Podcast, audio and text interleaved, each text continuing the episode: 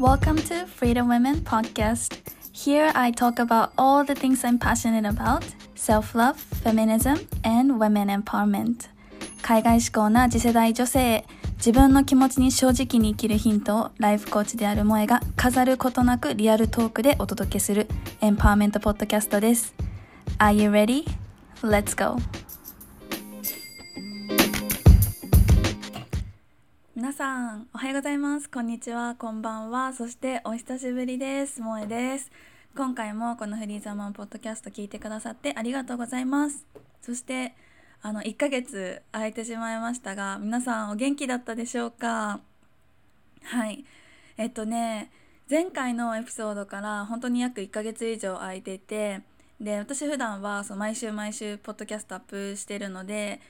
あのね、どうしたかなって心配してくださった方もいたのかなと思うしあとその最後の私がアップしたエピソードがライフコーチなのに自分迷子みたいなエピソードだったのでこう迷子になってどっか行っちゃったのかなとか、ね、思われた方もいるのかなと思うんですけどはいあの大丈夫です。迷子にはなってませんでした。でちょっと迷子にはなりかけたんですけどこのねやっぱり1ヶ月本当にいろんなことが私のお仕事の面でも私のプライベートの生活でもいろんなことがあってあのそうですねそれを吸収するのでこういっぱいいっぱいだったのでちょっとポッドキャストはお休みしようと思ってお休みをしていました。で11月ねあのそんな全部はあの言ってたらすごくキリがないんですけど、まあ、何があったかっていうと11月の始まってすぐに私のこのポッドキャストでもよくお話ししてた私の大好きなおばあちゃんが亡くなってしまったんですよね。なのでそのおばあちゃんの、えーと、に会いに行きました。で 隣で私の娘がちょっといるので音が聞こえるかもしれないけどそうそれでえっ、ー、とそんな出来事があってでまあもともと11月はえっ、ー、と私の夫と私が関東出身なので私は千葉出身でもともとね帰省する予定で2週間くらいいたんだけどそれをちょっと早めてあの11月の前半中盤くらいまではずっとあの実家に帰ってゆっくりのんびりとして過ごしていました。でその間にもちょっと私の中で仕事のプロジェクトがずっとあの進行中のものがあってそれのあの大詰めっていうところでもう本当にねその、えーと、仕事帰省から帰ってきてからはもうずっと仕事仕事仕事だったのであのすごく忙しかったんですよね。はい、でそのねそのプロジェクトっていうのが12月12日このこのポッドキャストをエピソードした配信した前日だったんですけどその日にあの公開大公開したのでまたその話はね後でしたいかなと思うんですけどそうそんな感じで本当にね11月は私にとってすごい怒涛な1ヶ月だったんですよね。でなんかよく考えてみると去年の11月も私あの娘を妊娠してで本当につわりがもう大変な時期で本当にもうあのお先真っ暗じゃないけどすごく病んでた時期だったんです。だからなんか毎年11月ってこんな感じこんななんか時期なのかなってちょっとあのちょっと思ったこともあります。皆さんはどんなあの11月でしたか？ねもうね12月になってもうすぐだって来週とかにはもうクリスマス？違うか。でももうもう今年終わるじゃないですか。本当に早い。本当に早かったですね。なんかもう一瞬なんか1年って早いよね。どうなんだろう。私もう25歳くらいから1年がもう早すぎてもう体感3ヶ月くらいに感じます。本当に。けどそんなことはないんですよね。だけど本当にそんな感じ。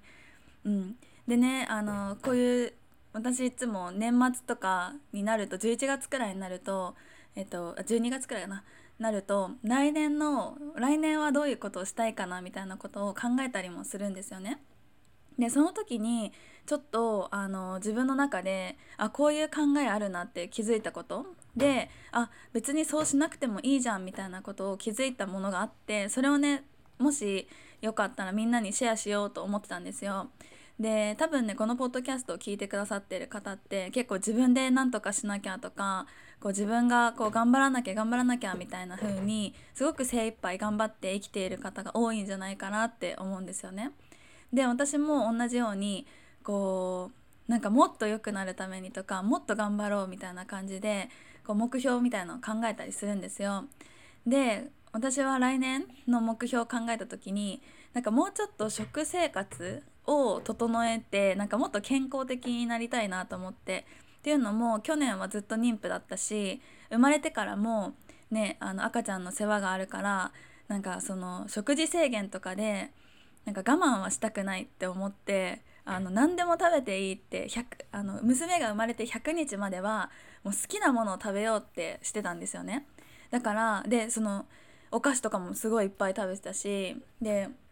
私はもともとしょっぱいものが好きだったんだけどでも娘を妊娠してからすっごい甘党になったのね。チョコとかあのケーキとかがすごい大好きで。でそれは産んでからもうずっと変わんなくてチョコが本当に大好きなんですよ。で今あの無印の期間冬限定のトリュフのチョコめっちゃ美味しいからあのみんな食べてほしいんですけど私はラズベリーマカロンっていうやつが好きでなんだけど。そう。でねそういうねチョコとか美味しいものをいっぱい食べてで100日が経ったわけですよね。で経ってからもいやまだまだ育児大変だし食事とかで我慢したくないとか思って今の今までもう好き勝手食べてるんですよ。本当に好きなものを好きな時間に好きなだけ食べてる。さすがにそうなってくるとやっぱり自分的にもなんかこう健康的に良くないかなって思うしやっぱりその自分の体とかもあの肉好きとかも変わってきたなと思ってなんか来年はちょっとヘルシーにしたいからこうなんか健康的な食事にしたいっていうのを目標でちょっと浮かんできたことがあってでもねそれと同時に思ったことがヘルシーレシピとか調べたりこう体にいいものを買ったりとかこうするのかって思うとなんか今ね自分が仕事を頑張りたいからその中でそのヘルシーのこととかできるかなとかなんか忙しいのにできるのかなっていうふうに思考えたんですよね。でそれをねなんかふつふつとなんかこうなりたいけどちゃんとできるかなみたいな考えていたその日の夕食ですよ。その日の夕食ねなんかあの私の夫がこう基本的には料理を担当してくれてるんですけど今は。すごいね健康的ななんかサラダとお味噌汁とご飯となんかお魚とみたいな夕食を作ってくれたんですよ作ってくれてたの。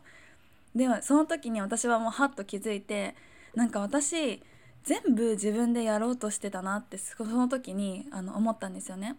で別に自分がこう健康的な食事をするために自分でヘルシーレシピとか調べたり何かしなくてももうすでにそれを得意な人でもうすでにやってくれる人がいたりとかこうやなんだろうな便利なサービスみたいのもあったりするわけじゃない？なのにこうあえて自分が頑張ってなんとか自分の力でやらなきゃいけないみたいなこう思い込みみたいのがあってねだから私の場合は得意な夫がいるのにちょっと私がやりますとか言って、ね、どけて私がなんか試行錯誤して忙しい時間を使って頭も使って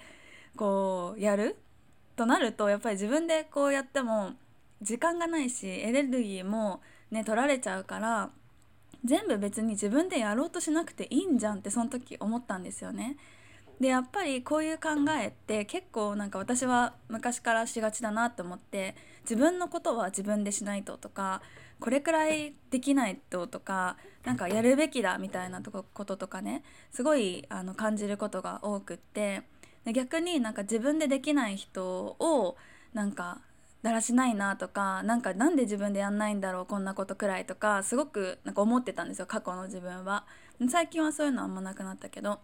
でもやっぱり最近はねこう娘も生まれて私は母親なんだからこれくらいはしないととかこう今育休を取ってくれてる旦那にこう見てもらってるけど見てもらって私は仕事をしてるけどその間も母親なのにこんなに子供と接してなくて別に接してるんですよ。全然接してるし毎日5回授乳もしてるんですよ。なのにこんなんでいいのかなとかあの思ったりとか妻としてなんかこうあるべきなんじゃないかとかあと仕事の面でも私はコーチだからね、みんなにとってのこういう存在でなきゃいけないみたいなこう自分で自分をこう苦しめるような自分で自分を忙しくて苦しめるようなことをなんかよくしてるなってふに思ったんですよね。だからなんかこれをね聞いてくださってる皆さんもなんかそういうことないかなって思って。なんか本当は自分が自分だけがやらなきゃいけないってことはないのに私の仕事だみたいな風にこう思いがちですよね。どうなんだろう。こう思ってるのは多分私だけじゃないはず。でもやっぱりそういうマインドだとすごくこう大変だし辛いし苦しいんですよね。で本当に今いっぱいいっぱいちょっとキャパ超え気味かもみたいな人って本当にいると思うんですよ。だからなんかもう一度ねそこを自分にね立ち返ってこう抱え込みすぎてないかなとか私やりすぎてないかなっていう風にこう考えてみてほしいなって思うしでなんか本当にそれがもしいっぱいいっぱいなら今別にできなくてもいいことって多分あったりもすると思うの。自分のエゴでこれだけをやりたいみたいなこととかもね。でもっともっとこうそういうことをできないことっていうかやりやらないことみたいのをこう増やしていくこともできると思うしあとは一つのことにもっと時間をかけてみるっていうのもいいと思うし誰かこう頼れる人に頼るとか頼れるサービスに商品とかに頼るっていうのもいいと思うしなんかもう自分がやらなくてもいいやこれやらないっていう風に決めるとすごくね楽になるなってあの思うんですよね。だから本当に今ちょっとキャパオーバー気味かもっていう風に思ってる人はあのやらないっていうのを決めるっていうのも一つなんかいいことだなって思いました。で本当にまさにやっぱ11月っていうのは私の的にもすごいいっぱいいっぱいだったんですよね。この悲しい出来事もあったし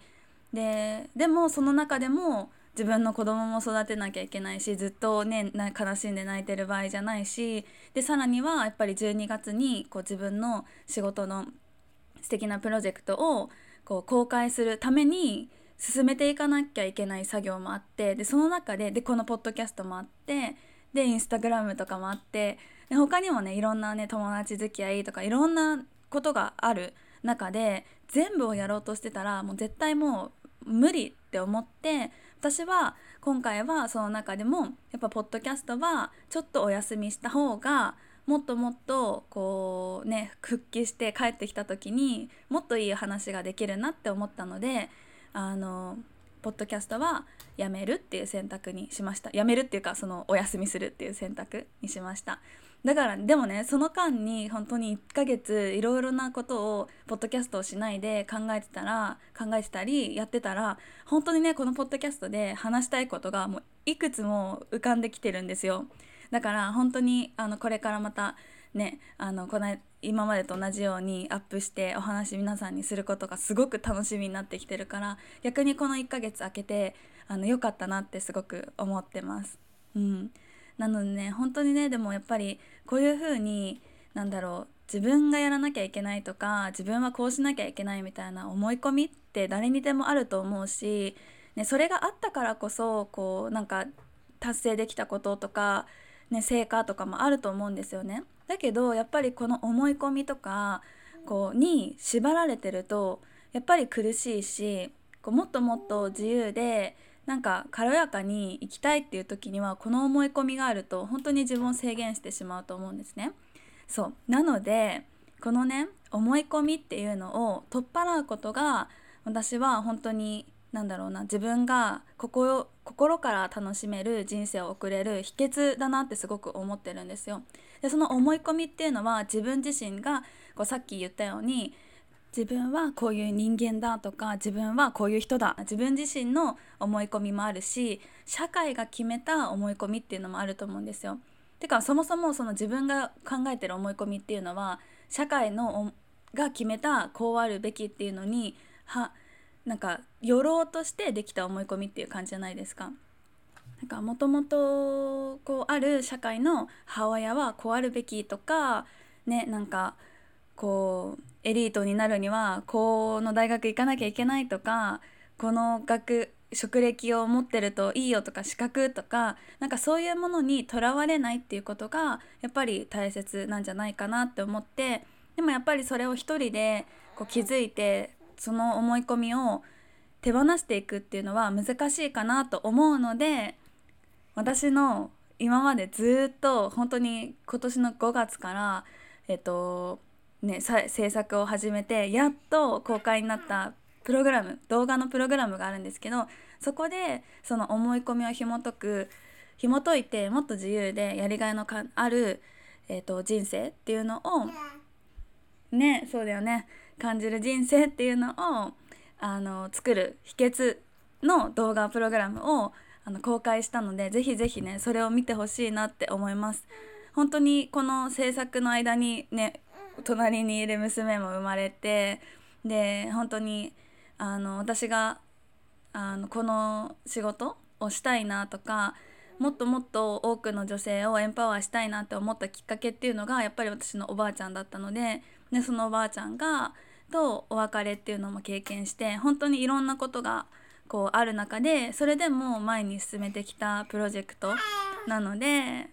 ありがとう なので本当にね、あの、ちょっとでも気になった方には見ていただきたいしこう見たら絶対何かしらこう気づきとかあ私こういうことにとらわれてたなっていうものに、あの、気づけるきっかけになるんじゃないかなと思うのでぜひぜひね皆さんそちらを見てほしいなと思います。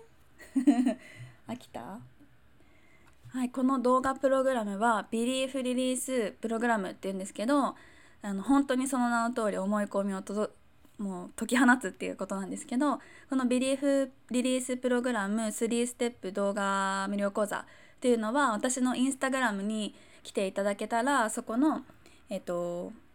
プロフィール欄の下のリンクにもうすぐそこにクリックしてそこから見ていただけますああのメールアドレスを登録してからメールに送られてくるのでぜひぜひチェックしてほしいなと思います私の本当にこれまでの思いをたっぷり詰めて熱くお届けしてるのであのそれを聞きたいって思う方は是非見てほしいなと思います。はい、ではあの今回は久しぶりのポッドキャストエピソードになってしまったんですけどでもこれからは本当にね話したいさっきも言ったように話したいことがたくさんあるのであのねたくさんアップしていけたらなと思ってるのでこれからも聞いていただけると嬉しいです。それではああとあのプログラムもしあの見たよっていう人は感想とかなんかどんなことを思ったかとかどんなこと気づいたかっていうのを教えてくれたらすごく喜びますのでお願いします。はいでインスタグラムはアットマーク FRE アンダーバー TAG アンダーバー WOMEN なのでこちらにあのぜひぜひご感想とかあとこのポッドキャストであの話してほしいこととかリクエストも受け付けてるのでぜひメッセージを送ってください。それでは最後まで聞いてくださってありがとうございました。次のエピソードでお会いしましょう。バイバーイ。